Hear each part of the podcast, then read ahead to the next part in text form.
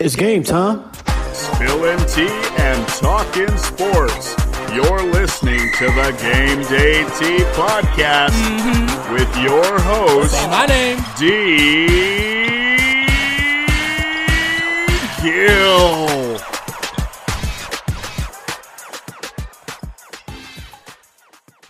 Hello, everybody. This is a new episode of the Game Day Tea via Outsports. I am your host, D. Gill. I have another wonderful episode for you all today. Your listening pleasure. I have my guest, Devin Ibanez, who is the first open game Major League Rugby player. He is the Division One national champion, and he is the now, Devin, if I mess this up, you correct me now. Maccabiah, Maccabiah uh, Games Gold medalist. Did I do right? Did I do good? you you good. Maccabea, Maccabee. Uh, you uh, can go either way. There we go. It's got a lot of vowels and, and letters in it. So there you go. but anyways, welcome to the Game Day Tea, Devin. I'm so excited to have you on. Thank you. And yeah, thank you for having me on. I'm really excited about this. No problem. As I mentioned, you're the first openly gay Major League Rugby player. And before we get into that whole story and how that came to be, I want my listeners to know you, like your sports background. Like, how did you even get into rugby?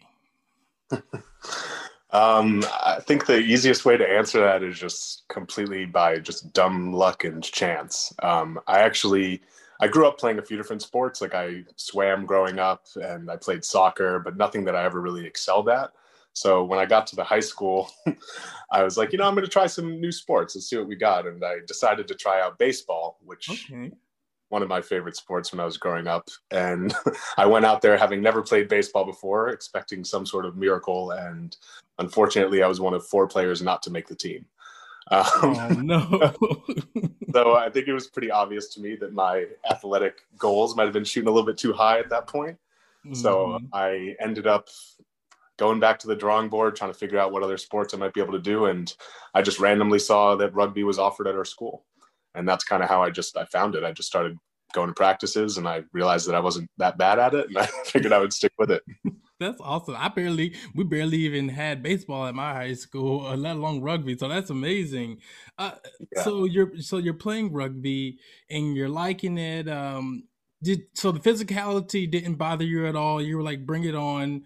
Uh, do you think, you know, do you think like your personality suits rugby, or did you have to kind of grow into it?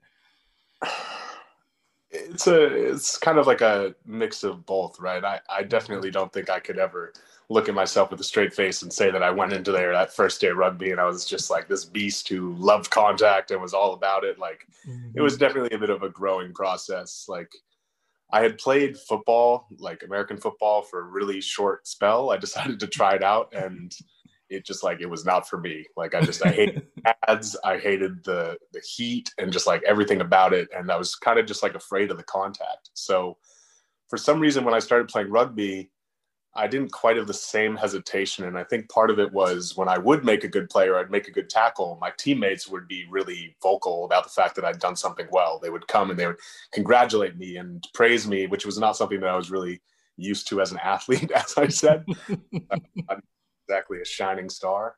Um, so that's I think kind of how I just started growing into it more. Is I was like, well, this is something I'm good at. I'm really competitive, and if I'm good at something, I'm going to want to just do it as much as I can and kind of keep improving. You know. Yeah, that that's good because uh, well, when when the world opens back up, quote unquote, uh, there's a local rugby team that I kind of want to check out and see if I'm interested in, and I, I just don't want to freak out when I see how physical it is, but you know, we'll see how that goes.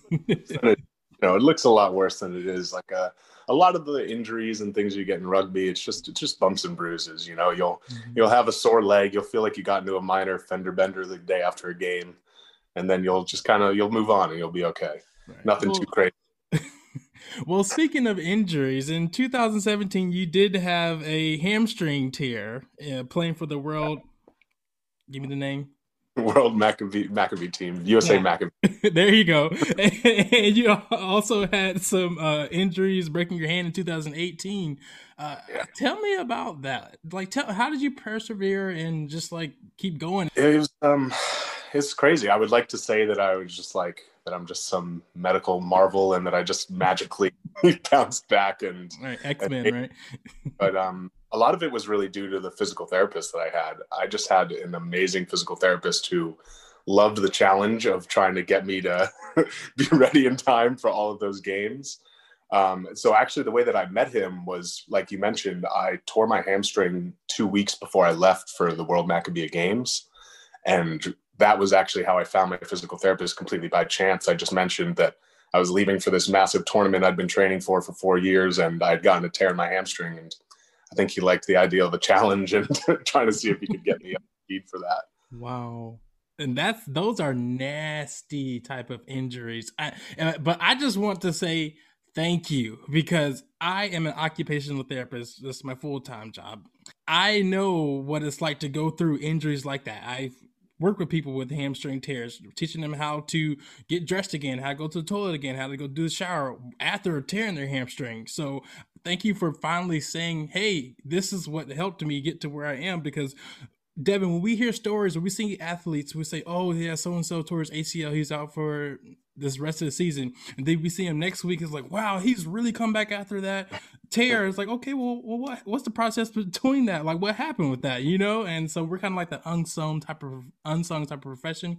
So I appreciate you giving a shout out to all the physical therapists out there. Oh, absolutely, and I mean, I I could never honestly stop speaking his praises enough because he sat down with me. I tore my hamstring on a Friday he saw me on a Monday and he gave me day by day, hour by hour, everything you need to do between now and when you're trying to play in Israel. And I just followed it by the book. And by the time I got to Israel, I was starting to kind of regain mobility in my hamstring, starting to kind of, you know, do some straight line runs, mm-hmm. kind of starting to feel a little bit froggy again. And uh, by the time the gold medal match rolled around, I actually got to start and we ended up going on to win the gold medal against South Africa, which was our first gold medal in 20 years. Wow. So amazing experience that I was doing on a torn tendon slash hamstring. Which, and, and, you know that's uh, the athlete in you, wanting to go out there and play, knowing that you're probably not 100, percent but you can't keep me off this damn field. I, I appreciate that. That's the competitor in you, and I appreciate uh, athletes that do that. And the doctor's like, no, no, you can't go on the field. You're like, yes, I'm going on that pitch. well, you know, it's it's just a tough mental battle obviously when you you build up for this tournament that i've been thinking about for four years right? I mean this is mm-hmm. all that's in my head of i want to be at peak athletic ability. When i go there i'm going to be my absolute best self. Mm-hmm. and then you get there and it's just kind of this trying experience of well i'm not where i wanted to be in this situation. How do i move forward from here? And one of the ways that i actually kind of framed that for myself which i think really helped my mindset was israel was a three week long experience. So you'd have like 14 days of training followed by 14 days of competition, essentially. So just over two and a half, three weeks or so. Mm-hmm. And as the tournament goes on, obviously everybody kind of starts to break down. We're in the middle of Israel. We're doing trainings multiple times a day. We're going on tours. It's like 15, 14 hour days of just nonstop waking up at 5 a.m. And so I just had to kind of set myself aside and be like, you're the only person at this tournament who's getting healthier every day. I mean, you're looking around at everyone else and they're all kind of starting to break down. Like, you might not be in top condition, but mm-hmm. everyone else is going one way and you're going the other way. So I'm like, maybe if you just keep doing everything you can by that gold medal match, you'll be one of the only people out there who's fresh. and that's kind of how I kept myself going. I, I, like that. I like that. Some coach listening out there may use that as a type of strategy. I don't know. Maybe like hopefully nobody's doing that anyways. But you did also have another injury in 2016 that I do want to talk about. That was near fatal for you, and um, it ironically helped you come out. Tell me about that injury and what happened, and how did that even begin to get you in the mindset of I need to come out as a gay man. That's a that's a big question. Um, mm-hmm. So the injury I sustained in 2016 was while I was there playing for a club called Scarborough Rugby Club, and we were just about five months into a seven month season. I'd just come off of playing 20 matches in New Zealand and decided it might be a good idea if I play another 20 this year in England. so I was I was really beat down. My body was just like I was running on fumes at that point, but I just didn't want to pass up the opportunity. Mm-hmm. And we were playing a match one day all the way down in Settle, England, which happened to be our farthest away match of the season. And I was coming across the field looking to make a tackle. This is in the second half, maybe 15 minutes left in the game. I find a guy who's a little bit smaller than me, a little bit faster than me, and he looks like he might be about to run at me. So I kind of see my opportunity. The player I am, my eyes kind of light up. I I decide maybe I can come in, make a big hit, try to you know turn the ball over for our team, and I kind of tried to accelerate into it, and I tried to kind of lead with my chest to try to see if I could kind of hit him chest on and hold him up. Which, if I hold him up in rugby, I can get a turnover for my team. Okay. So as I went to approach and hit him with my chest, his shoulder came up last second and made direct contact with my Adam's apple. Um, Oh so- my gosh. so I immediately, obviously, I went down on the ground and I was, you know, kind of uh, doing a little bit of dry heaving type situation. And the uh, the trainer actually comes out on the field and he's like, um, you know, asking me what happened. And I'm, I kind of try to talk to him and I'm just sort of like, I think I hit my throat. Like I, I had this like awful, like raspy Christian Bale Batman esque voice, like this this horrible sound coming out. And he's like, uh, well, you know, try to take some deep breaths. Like, see, can you breathe unobstructed? And I'm like, I can breathe, but it's it's pretty painful. And he's like, okay, well, as long as you can breathe unobstructed, you're fine to just play on and finish the match. And so I'm like, okay, well, I guess I guess I'm playing then. And so I went on, played the rest of the game, barely able to talk and trying to communicate with my teammates. And we ended up winning the game by one point, but it was uh it was not a good situation. Do you know? Okay, you do know, but for those out there listening, if you get hit in the Adam's apple, sit your ass down somewhere. Okay, Yeah. get some help. do not do not keep playing. That's a story. Um, because yeah, what followed next was not ideal. I you know I go off of the field and I'm kind of just relieved the game is over, and obviously my throat is hurting quite a bit. it didn't feel nice, Mhm. and I kind of felt a tickle in my throat while we were just in the aftermatch watching uh, the Six Nations rugby matches. And I feel a tickle in my throat and I cough and I just look down at my hand and it's just blood. And at that point, I'm like, I just go over to the trainer and I'm like, this, this is what do, what do we do in this situation? Like, is it like a bad thing? He's like, oh yeah, that's a, that's a sign that you should go to the hospital. And I was like, ah, Dang. so I now had to try to figure out how to get to a hospital when we're three and a half hours away from where I'm living in England um, and trying to navigate that, which ended up being kind of a nightmare in of itself. Um, yeah, because nobody was there. So everybody had kind of already left to go back to Scarborough. So I ended up being in a situation where I was just sitting in the back of the team bus, spitting into a cup because it kind of hurt too much to swallow my own spit and just sitting patiently and waiting for the Oh six hours or so it took for us to get back to Scarborough because they decided to stop at a local town and have a few drinks on the way. Uh, Uh, While you back there coughing up and blood, spitting blood.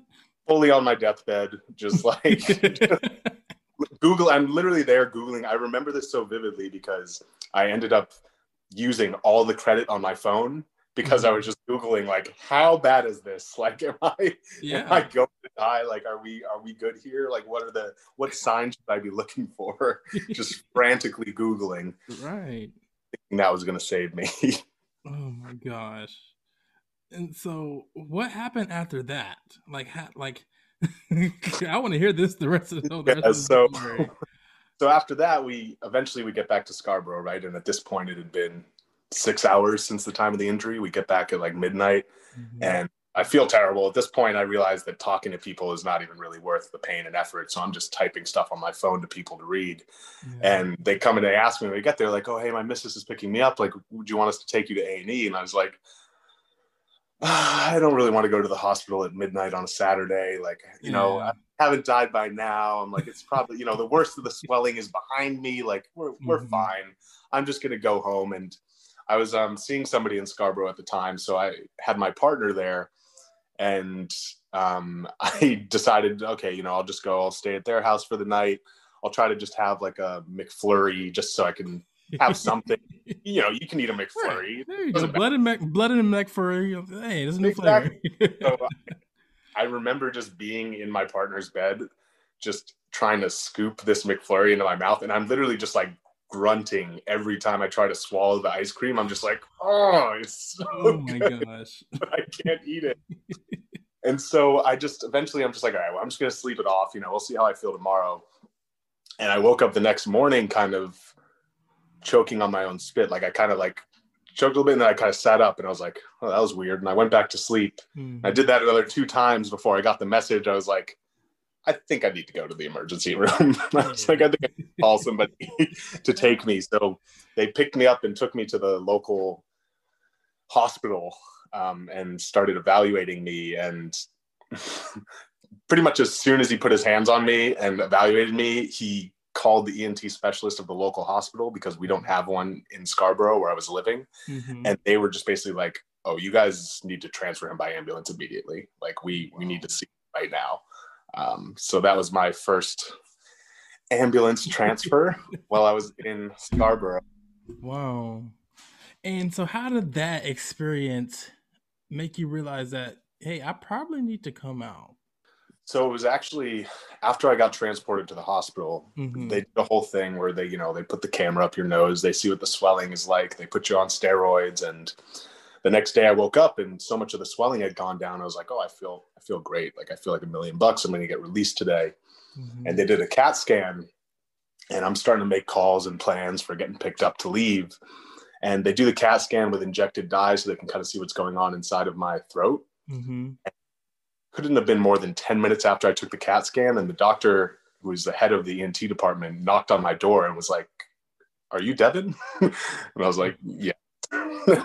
He's like, Okay, well, let me explain how this usually works. Usually, the head of radiology looks at your CAT scan, sees how it is, and then will send it on to me and I'll take a look and then I'll come and consult with you. He's like, In this case, the head of radiology looked at your CAT scan and thought it was so severe that he called me personally and said that I should come check on you to make sure you're breathing okay. So basically, it ended up being that I was currently, due to the swelling in my throat, which had gone down a lot, I was Mhm. breathing through a hole about smaller than a dime, this like tiny little, almost like pen width Yeah, hole about- in my. about a eraser size, would you say? Yeah, I would say like yeah, Oh. like the pencil kind of pen size. And he Ooh. basically explained to me that I had fractured the cricoid cartilage that sits above my airway in two places. Mhm. swelling was obviously very severe. I had punctured a hole in my airway. So I was actually leaking air into my chest. So I had to start antibiotics to avoid an infection close to my heart. Mhm. And then I severely bruised my vocal cords, which has really affected my singing performance since, I must say. been a really rough decline. Um, and then so right then is he kind of just sat me down and was like, look, like it, you're going to be okay. You're not going to need surgery. The displacement is not so severe that, you know, that's going to have to happen. But Mhm. he's like, I just want you to understand like how serious of an injury this is. He's like, this is usually associated with attempted hangings is our most common time when we see this. And he's like, you know, so take it very easy. He stressed that to me that I need to take it very seriously. And I did. I mean, I kind of sat down and I had to think about, you know, what was important to me in relation to rugby and what are the things that I wanted to play for and accomplish throughout my career. And playing in England was a great thing, but I was like, you know, what's something that is meaningful to me? Mhm. And that's kind of when I planted that seed of, well, you know, I'm I'm a gay athlete. I've been open to my family. Like I came out to my parents when I was 12 years old. Like I have no, you know, I'm not sh- I'm not ashamed of my sexuality. I'm perfectly happy to kind of put myself out there and be a voice. It's just something I'd never done. Mhm. And so I kind of wanted to make a promise to myself to kind of push myself out of my comfort zone and do something that would be not only meaningful to me, but even could potentially have a positive impact on somebody else someday. Um, and that's really when I first kind of had that idea in my mind. Wow, that's that's amazing, and uh, to have that experience and to realize, hey, there's some, there's a bigger, bigger picture that I need to do in my life right now. I mean, kudos to you for doing that because you could have threw through a pity party and you could have said, "Oh man," or you could have said, "All right, this is nothing. I'm just gonna not take this as a sign and not think there's a bigger value of my life right now." And uh, I, I have never heard anything like that, Devin. And so um, hopefully the, our, our listeners right now can probably relate to that and find that very interesting and to know that if somebody around you is going through something similar, uh, an injury, something like that, or death in the family, anything, talk to them, see what's going on because you could probably find out something that they've been probably hiding in their life that may impact them totally in the way that they didn't even think could. So, Yeah, and I think it's also a classic example of you know sometimes your biggest failures or lowest moments can kind of lead to something that's one of your biggest accomplishments. And, you know, obviously I take immense pride in the fact that I came forward to be the first openly gay Major League Rugby player. Like that's something that I'm very proud of. And mm-hmm. I think that I would have gotten there without kind of some of those failures. I mean, as you mentioned, I ended up tearing my hamstring in 2017. That was actually I didn't even play in between when I fractured my throat and when I tore my hamstring. I was just training during that time. So wow. when I fractured my, or when I had gotten over fracturing my throat and got that hamstring tear, like I was just straight back down into the dumps. I mean, I was, I was devastated and I really felt like I was going to miss out on a lot of my goals. And I think that the amount of times that I failed really aided me in pushing for those moments where I was doing something that was meaningful for me and doing something I was proud of because I know that even under the best circumstances, a lot of the time I fell short of what I wanted to do and failed at what I wanted to do. Right. Well, something you didn't fail at, sir, was finding your partner, Fergus. And I, I'm going to bring him into this conversation at this point in time because he also helped you come out. Please tell me how how did he do that? A lot of people are dating people that aren't out and out. You know, there's that dynamic of one's out, one is not out, and it could be mm-hmm. kind of detrimental to the relationship. But for you all, it worked out. I think it kind of plays into the same theme, right? Of when you have these trying moments or these failures, it really like pushes you to go towards something that's meaningful to you. And I think the way that that relates to me and Fergus's relationship was like you mentioned at, when we started dating, I mean, I was still being very much closed off about my personal life in regards to my rugby teammates. And Fergus is just he's been openly gay for you know several years. He had no problem posting things about us or wanting to talk to his friends and things about us and was always very proud to be seeing me. And I felt the same way about him but I didn't feel comfortable putting it out there on social media for my teammates to see because I was mm-hmm. afraid of the backlash. And I think that having that situation where I felt like I was kind of pulling him back into the closet and kind of like dictating how open he was. I was, you know, I was asking him to keep his Instagram private so that our pictures wouldn't be out there together. And it did take a big toll on us. There were times where we had to have that difficult conversation of, well, is this because you are not ready to come out to your teammates yet, or is this because you're ashamed of me and you mm-hmm. don't share, you know, our relationship with the world, which was not how I felt. And I think, you know, when we talked about it, we were able to kind of get on the same page about that. But it's like there's only so many times you can say that to somebody over a three-year relationship, and you know, actions speak a lot louder than words. I think in that situation. Yeah. So he really helped me just by being that constant reminder that I still wasn't as open as I wanted to be. I think when you're single, it's easy to just sort of be like, well, I'm just kind of keeping to myself and I don't bring it up because there's no reason to bring it up. Mm-hmm. But when you're seeing somebody and you're doing all these things, like, you know, Fergus and I would go on weekend trips and we would go on road trips and we'd go see things. And it's like people ask you, like, oh, well, how's your weekend? And I'm like, well, I can't just, I don't feel like I can just come straight forward and say, like, oh, it was great. Fergus and I went to Maine and we had a bunch of lobster and it was amazing. Mm-hmm. I've got to like now just kind of be like, oh, you know, it was all right. Yeah. So I think that's part of how his relationship with me really spurred me to be more open with it because I didn't want to have that kind of hanging over our relationship. Like I wanted to be able to come forward and he never rushed me. He was always extremely supportive of that, and I think that played a huge role. That's so sweet. I, I love that he supported you, and you know everybody wants to. When there's an Outsports story on your coming out story, very well written, sir. By the way, um, if you all go on outsports.com and go to the coming out stories, you'll see Devin's story. And I was reading it, and I was like, "Wow! I bet I just to have a inside look or a TV series about how that was for you all, the back and forth, the ups and downs, the sneaking on the way on the weekends, and having to tell your buddies, "Oh, we were just I just stayed at home and chilled when you was yeah. your boy." You know, it's just like it's just so amazing that a lot of people don't realize what we go through in the LGBTQ community just simply because most likely we're either a couple of things. We're not okay with who we are or we're afraid of the perception of people. And so um, i'm glad that you all did that together and it turned out brilliantly and now you're on my show today.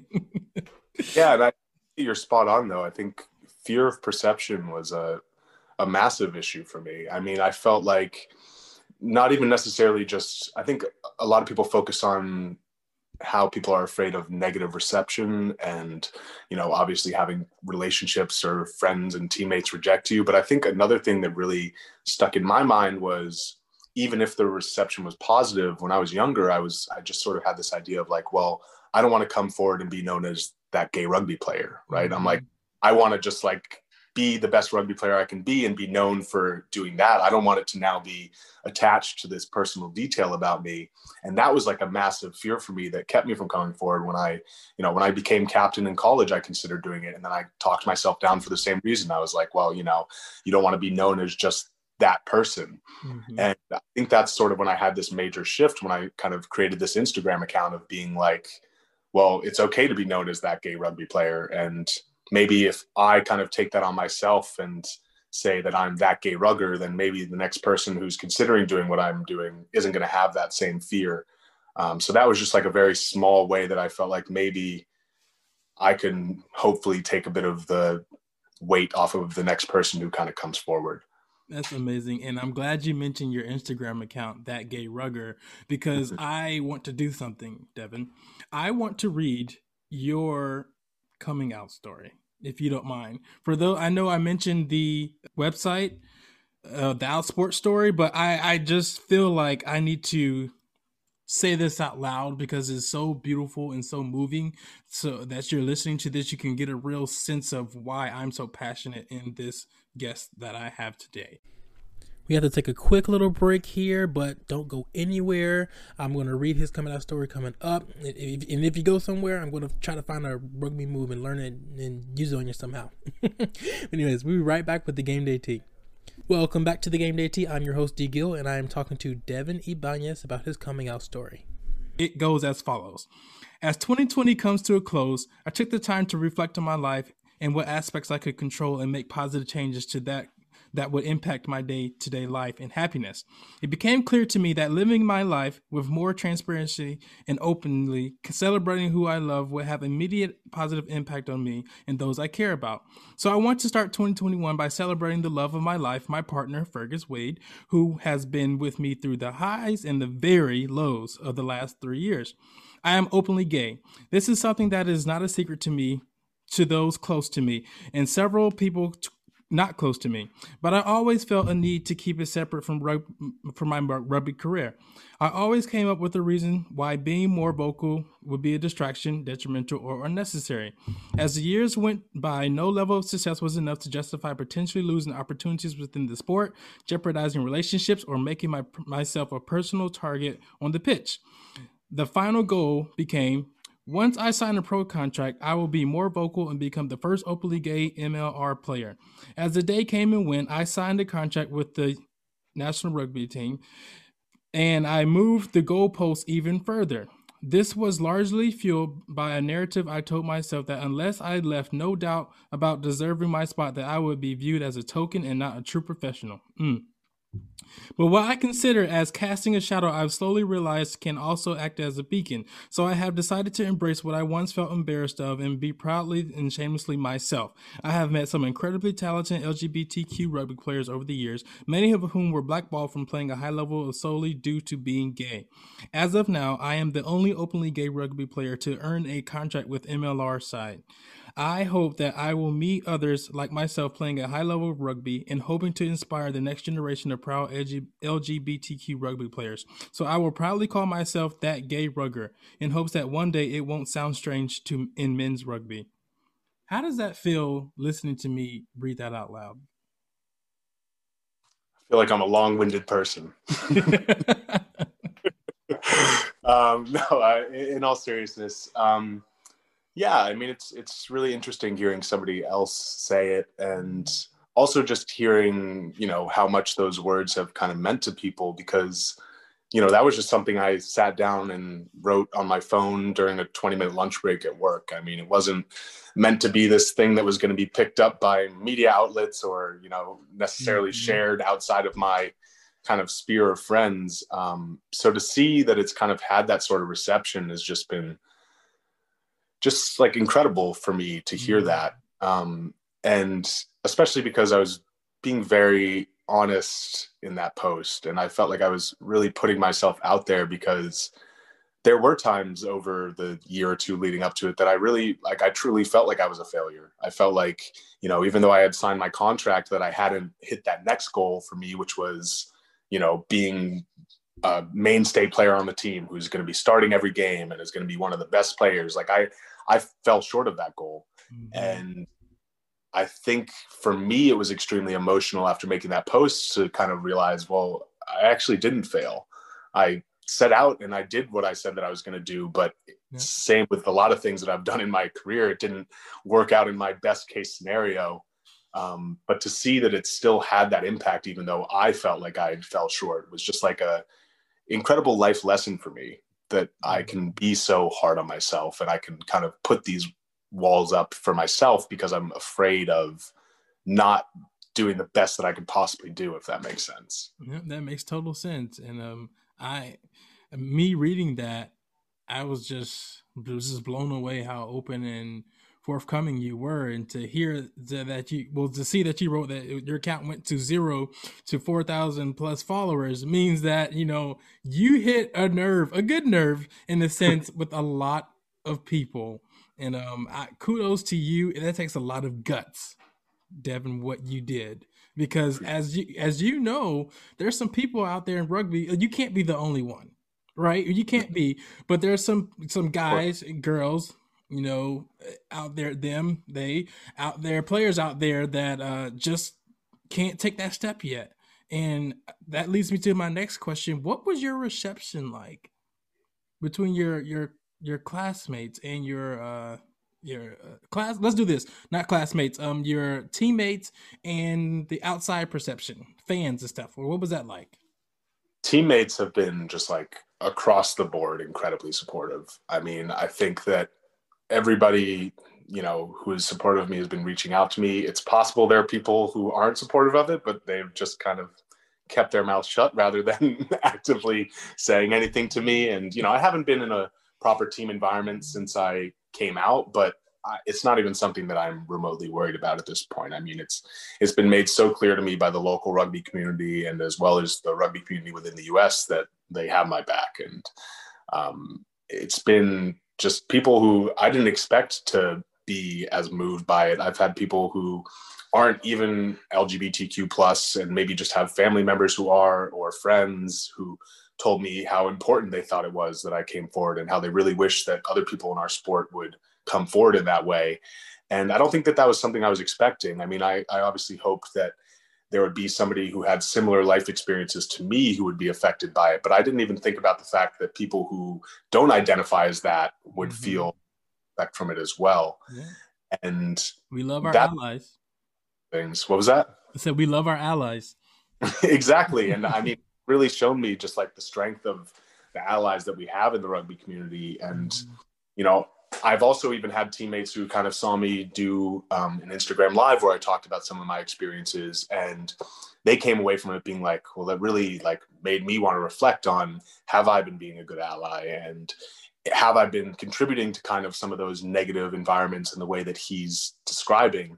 So mm-hmm. just think that I could have people reflecting on their actions and trying to think of ways to make rugby more inclusive like that's beyond anything that i could have expected for something like this. So i think that that aspect has been like really incredible.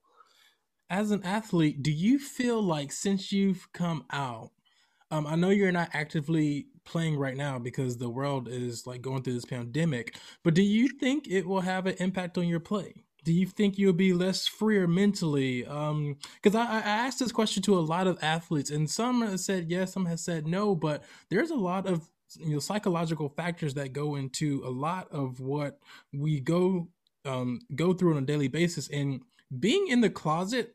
Me personally, Devin, I think that's one of the huge type of mental uh, block and trying to be the best type of person you can be in any day life, whether you're playing rugby, teaching, or trying to be, you know, interact with your family. So, how do you think that affects your um, play on the pitch? I think that the biggest effect that it's going to have is really just kind of relieving a lot of pressure that I was putting on myself. I think that I'm still going to have this immense desire and need to perform at my best and play as much as I can to inspire as many people as I can. Mm-hmm. But like I mentioned while I was trying to kind of cement my place in the professional organization, every single day and every single action became about I can't make any mistakes, right? I'm like if I'm if I'm going to be the best advocate for this community that I can be and I can be as visible as I want to be, then I need to do everything right. Like I can't leave any room for doubt. Like I need to make sure that every time we run a fitness test I get my best time and I need mm-hmm. to make sure when we play a game I don't drop a ball and I don't make an obvious mistake. But as an athlete, people can tell you like there's a massive difference in preparing to f- not fail than preparing to succeed, right? So I think a lot of what I was doing was doing everything I could to not fail. And when you have that kind of hanging over you, you become anxious about every mistake, right? You build up this anxiety in your head. Like every time we had a fitness test, which was every Monday morning at 5 a.m., mm-hmm. I wouldn't sleep I would just I would just be awake until either three or four, maybe I'd get an hour of sleep and yeah. I would just be going over my head like if I don't get the best time on this, like maybe I don't have a spot on the team next year. And it was just something that was constantly hanging over me. So I think that with that aspect taken out, and with me just being able to focus on, I've already accomplished this massive goal that I wanted to, which was coming out in this way. So the rest right now is just kind of a cherry on top for me. I can just focus on loving rugby, being the best player I can be, and not necessarily focus on trying to prove myself every second. Um, so I think that that's going to be the biggest kind of mental effect for me in terms of my training. If that, I think that that makes sense, right? no, that makes it that makes sense totally. Uh, do, do you did you experience homophobia? Did that kind of mess with your mental aspect as well? Like, let's do this. Homophobia before you came out, and how do you how will you treat homophobia now that you have come out?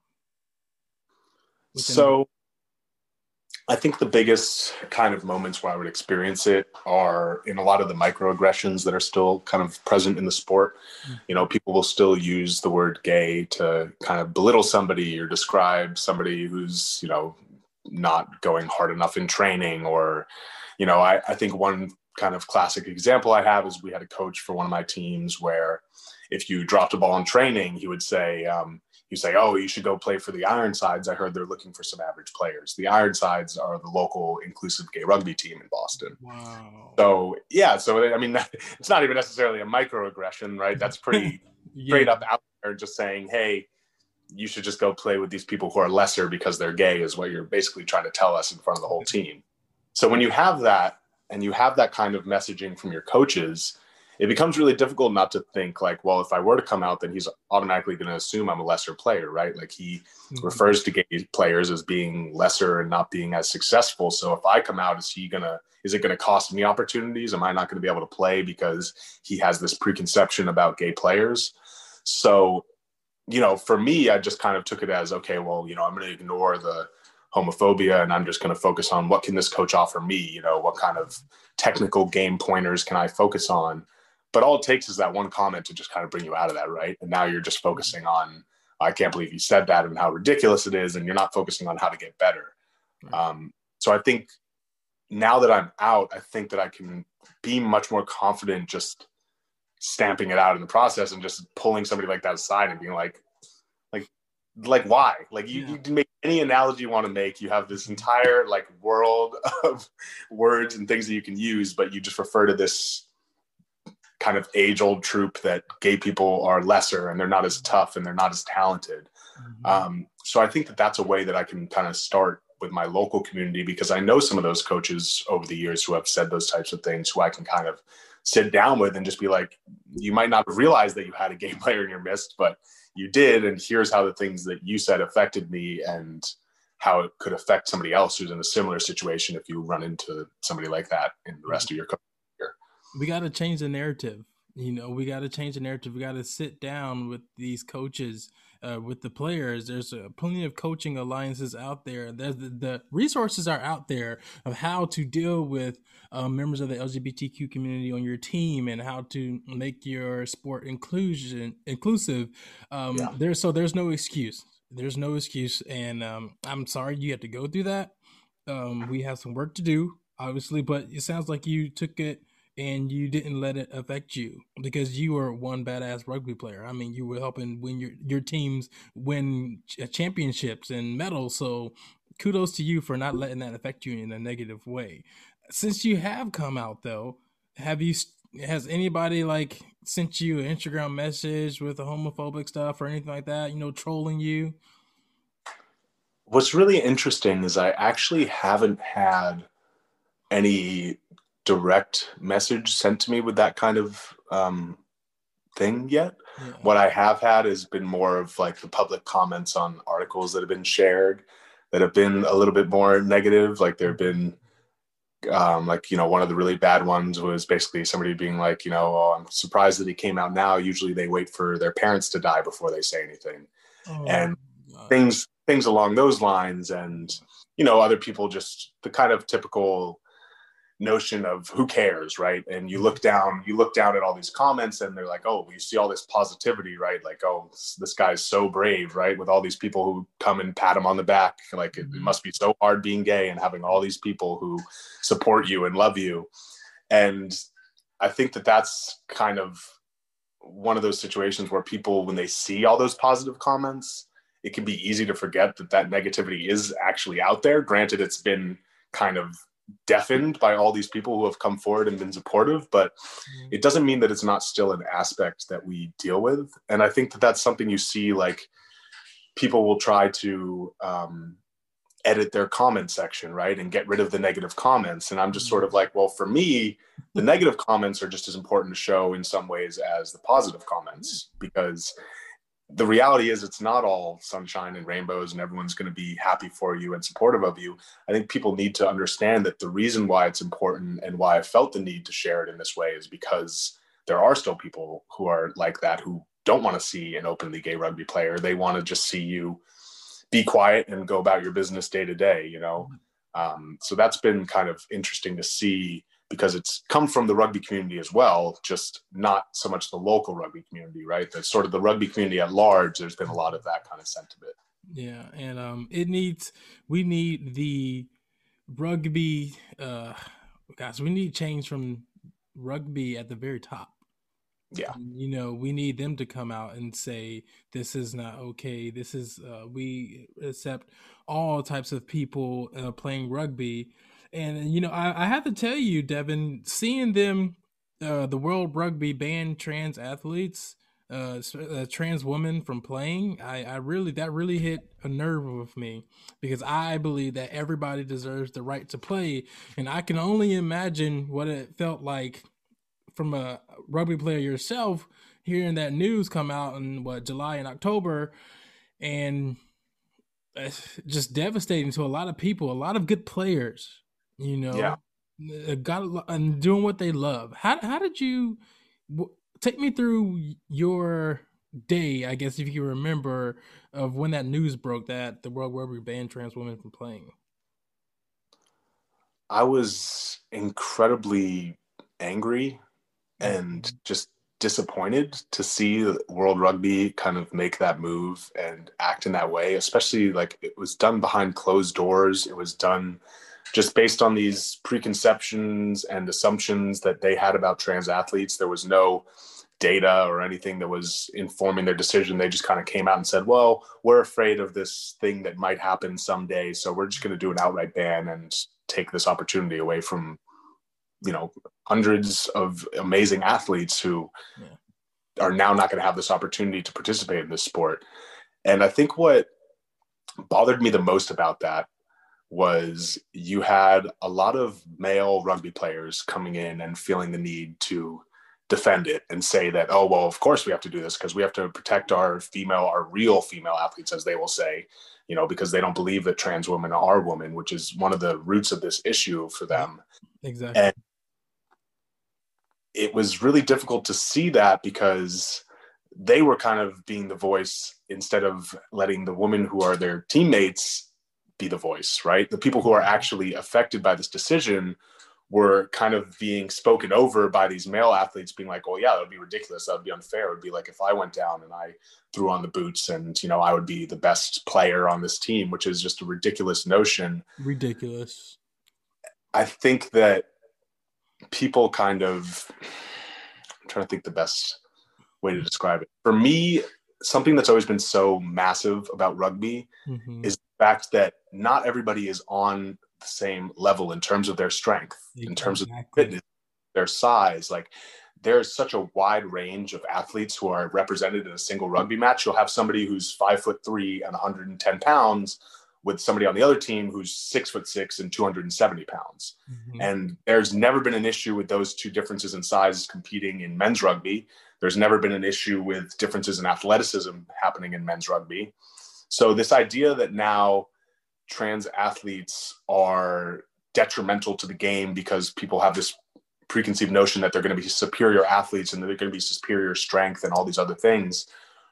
Rugby is a sport where even if that notion was correct, which scientifically there is not the data to support that, even if that notion was correct, then rugby is the perfect sport for it because we have all these different athletes with different levels of ability and strength and size. Like mm-hmm. this is a sport where it doesn't matter if you have those things. Rugby is a game that goes beyond just your physical strength or your physical speed and athleticism. It's a team sport that requires tactics and requires skill.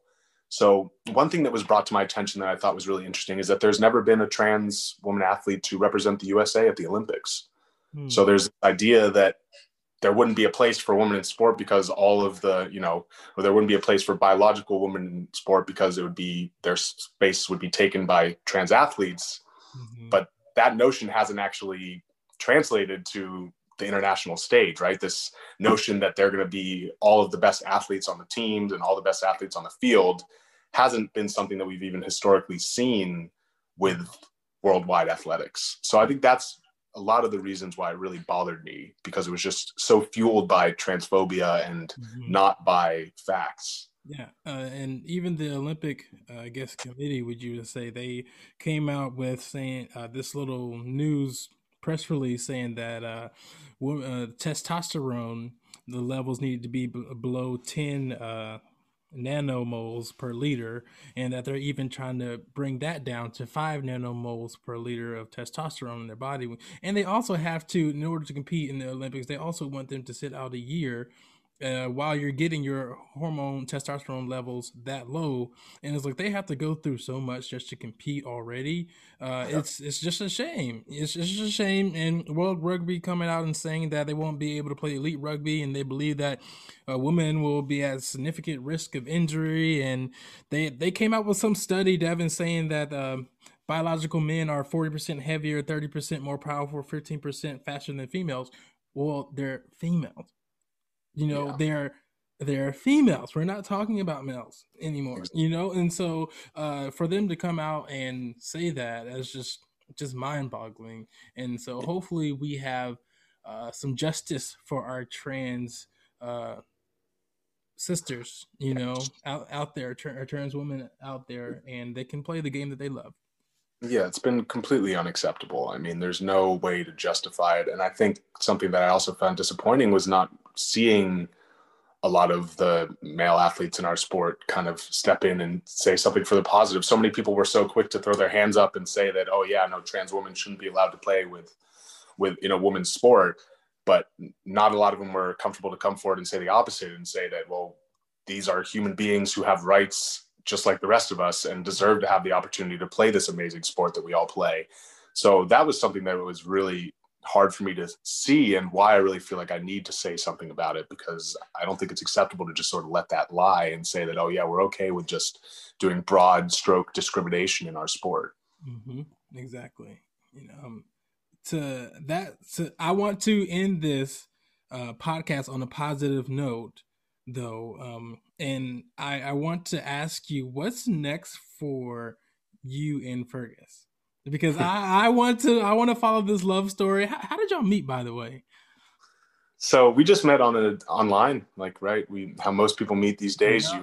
You it app and then you go out on a date, and so that's how we ended up seeing each other. He was here in Boston doing research um, at a Harvard lab, mm-hmm. and we matched online, and we went and we hit it off, and we just kind of didn't stop spending time with each other after that. I mean, we mm-hmm. started going places on the weekends together. We started spending, you know, five, six days out of the week together. And it was like that for the uh, entire rest of the year that he was here.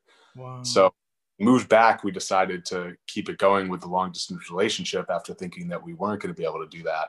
And so that's kind of been where we've been at for the last couple of years. So the pandemic has actually been really difficult on us to kind of plan ahead. Because Fergus, now- if you're listening, please be safe out there with this new strand of COVID that's hitting the UK. So keep you in our thoughts. Um, that's yeah I, I i love i love you all's love and if i hope i'm not overstepping my boundaries and planning y'all's relationship but if there's a engagement and a marriage soon please send me an invite on the way i can be a good hype man at the reception we will absolutely let you know and yeah i mean we would like to kind of we had plans where he was going to come and take a year off and come here again or i was going to go and play there but the mm-hmm. pandemic has kind of thrown everything into a loop so right now our biggest focus is just getting into the same place as each other, being around each other without these massive stretches in between, and eventually adopting a nice big fluffy dog. Well, Devin, if people wanted to get in touch with you, ask you questions, and thank you, or talk about their coming out stories or, or their struggles, how can they do so? Um, the best way to reach me would be at my Instagram at that gay rugger. Um, also, if there's people who want to talk to me about podcasts or interviews, you can use my email address, which is just my first and last name at hotmail.com. So Devin Ibanez at hotmail.com.